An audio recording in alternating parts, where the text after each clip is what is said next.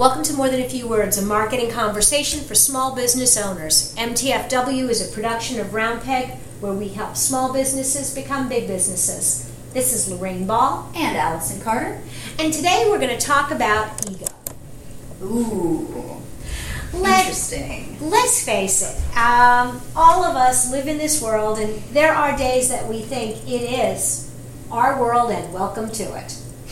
you mean that's not true?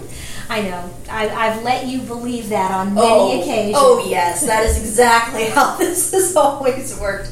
But ego is actually can be a great thing in business. And I would actually argue a necessary thing for all entrepreneurs. I think that when you think about ego as confidence, Mm-hmm. I think you're absolutely right. It is really important if you're going to do this on your own, if you're going to head out to places you've never been before, there has to be a certain level of confidence that feeds you as you make that journey. Right. Just the step of of starting a business means that you have some you have a level of faith in yourself that you can create something, think in a certain way, provide a service, provide a good that no one else can do just like you do. And in that regard, a healthy level of ego is necessary or else you'll never believe that you have the capability of earning a living with your own shingle.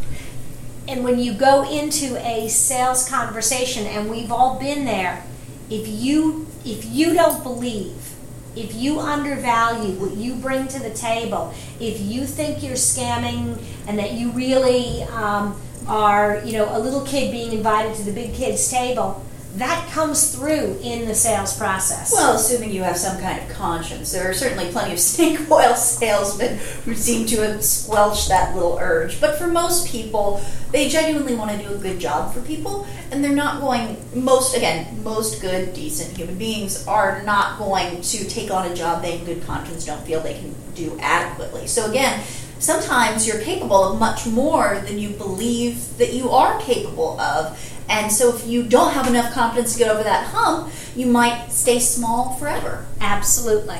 But there is the other side of ego. And this, I think, is the trap mm-hmm. small business owners fall into.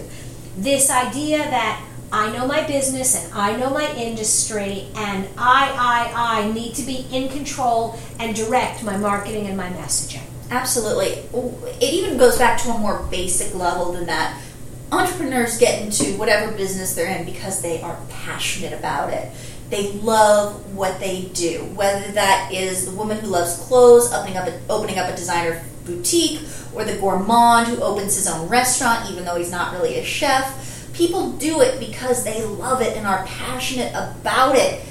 But what makes a great entrepreneur is not someone who loves food or who loves clothes. It's someone who loves feeding people or someone who loves helping people find the clothes that flatter their body type or whatever that is. It's not the love of the object, it's the love of the verb, of the doing. And I think in both of those instances, you need to be able to step back and accept the fact that you may love, you may absolutely love cars, you may you may love help, helping people buy cars, you may love sharing your knowledge about cars or about clothes or about food or optometry, whatever it is. But you may not be necessarily number one the best person to sell this to, to tell that story, and number two, you are not your customer. In most cases, you are not your customer. And what that really means is your preferences are not necessarily the preferences of your customer. And we see this all the time, and it starts very early in the branding process. When I was at Bryant Heating and Cooling, and we were a division of Carrier, and we did a lot of research to divide our target customers into groups, and there was a Carrier customer and a Bryant customer. And based on the research, we had very different messaging. Mm-hmm. And I ran into some serious brick walls because every executive at Carrier profiled in the Carrier segment. Mm-hmm. None of them were blue collar, working class, middle American kind of people. They didn't get our marketing. Mm-hmm. And it took a lot of work to convince them that that was okay. Yeah. They weren't our customer. Well, the thing to keep in mind is just because just because you aren't your target customer doesn't mean you can't market something effectively. I mean, let's face it, statistically, most tampon ads are written by men, right? Most people in advertising are men. Pretty much 100% of people who buy tampons are women, and yet these still manage to be effective. So it's not it's not a deal breaker. That's okay. The trick is separating your ego from the equation. Absolutely. Stepping back and going, okay, I love this. I watch the Golf Channel ad nauseum. But wow, maybe my customers watch NASCAR. We see this a lot also with logo design. And, and that's where you Yeah. were going with that. Um, colors and fonts. Or even a particular symbol. Um, we had one customer who was who loved this compass rose. No, was it an astrolabe? It, it was it? the, the client um, actually was enamored with the device that ancient sailors would use to navigate by the stars, and he thought this.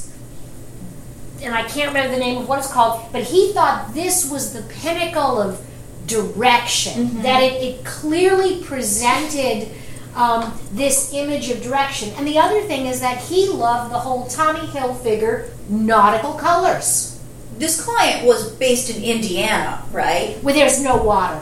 And most of his clients were probably not ancient Phoenician sailors. Is that right? They weren't even um, 16th century English sailors. So the bottom line was he had imbued this this serious deep meaning onto an object that had great meaning for him, which is great. Stick it on your office wall. You know, have it in a place where you can see it and you can derive meaning from it, but don't assume that your customers know it. And the same thing with colors. We see a lot of people who say, "Oh, I just don't like green," but they own a landscaping company. And they probably should be green. Round Peg is a great example. When I started the company, um, when I was getting ready to start the company, and I worked with a uh, graphic designer who knew me well enough to tell me to shut up, um, I came to him with a color palette. and it was it was a lovely color palette. It was um, these very subtle smoky grays and light mauves and kind of that that blue gray, and it was a beautiful, beautiful color palette. And he looked at it and he said, "Go paint your living room." And I said, "What do you mean?" And he said, "Your brand," and he was dead on, is about fun and energy. Even 11 years ago, when I was still sitting in a corporate office, he said, There is no fun in these colors. There is nothing innovative or quirky. Um, and he actually went a little too far the other way with the Didn't first you, I know there was purple and lime green. Yes, and those colors made it into our palette, There's there's no purple and lime green in our palette. original palette. Oh, okay. I was like, "Tho- those are not our colors. But um, and and David was actually right, and I was actually wrong. That green that he picked has become what is today sort of that industry standard. They, you know, the the internet colors, the blue, the orange, and the green. That was the color that he picked for me 11 years ago. It was too edgy for me. And Yeah. s- And, so the I, compromise. I've seen I've seen that logo, and it also it also skewed a little bit feminine, which was the other issue because most of your customers were and to this day continue to be men. Absolutely. And so um, all of those colors, as we as I step back from them, I'm allowed to love those colors and use them in other places in my life. Yes, but they don't necessarily belong in your logo, on your website, even on the walls of your store if you have a storefront or something like that.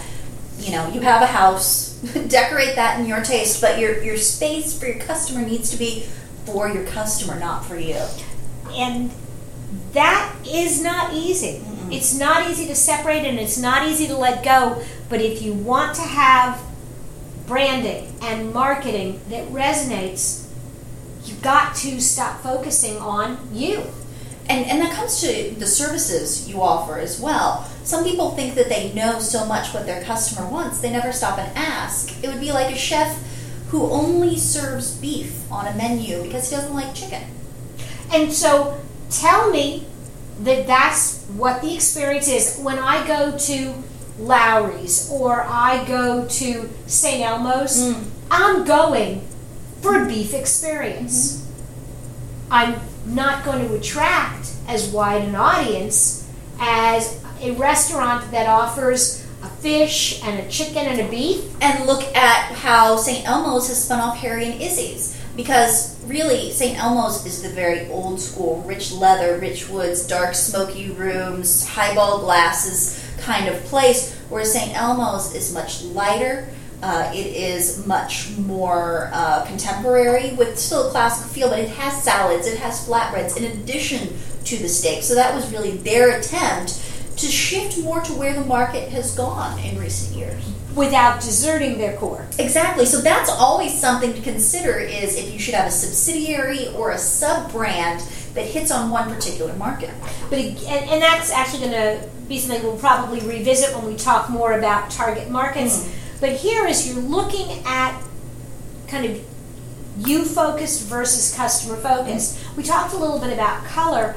I also see it very often in messaging, mm-hmm. in websites, and in brochures. That kind of company centered copy rather than customer centered. Yeah, one of the first things that I tell clients to look at when evaluating their web copy is look at how many times you say you and all associated words and how many times you say we and our. Really, it should be saying you and your many, many more times than you should be saying we and our. And, and other phrases that sometimes you can substitute in there and things that you might want to say that your customers will relate to is you, your family, mm-hmm. families like yours, yeah, like you, customers like you. Um, you know, you want the customer to be able to picture themselves buying whatever you're selling. Real estate agents know this. When they put a house on the market, they actually tell homeowners if you want the house to, to sell faster, remove mm-hmm. some of the personal artifacts. Get the pictures off the family pictures off the wall. Take away those you know beloved family things because it makes it harder for people to imagine themselves there. Paint those walls that you love so much. Get them to that nice neutral realtor beige. Because then anybody can walk in and go. I could live here. And we're not suggesting that your business should be a blank canvas. That is not what we're saying. You definitely should have a point of view, but that point of view probably in most cases, I won't make a blanket statement because there are certainly brands that are built around specific people, but that brand should not necessarily conform to all of your likes and dislikes. So, getting started or refreshing your brand and your marketing, take some time and talk to your customers. Ask them not just what they think about their logo, but ask ask them about brands they like and colors they like and places they shop. Ask the people that you hope to do business with what helps them make that decision. And if it conflicts completely with what you want to do, you have two choices change customers or change businesses. Absolutely. Remember, you always have to love the customer more than you love doing what you do, or else, or else you've got a great hobby.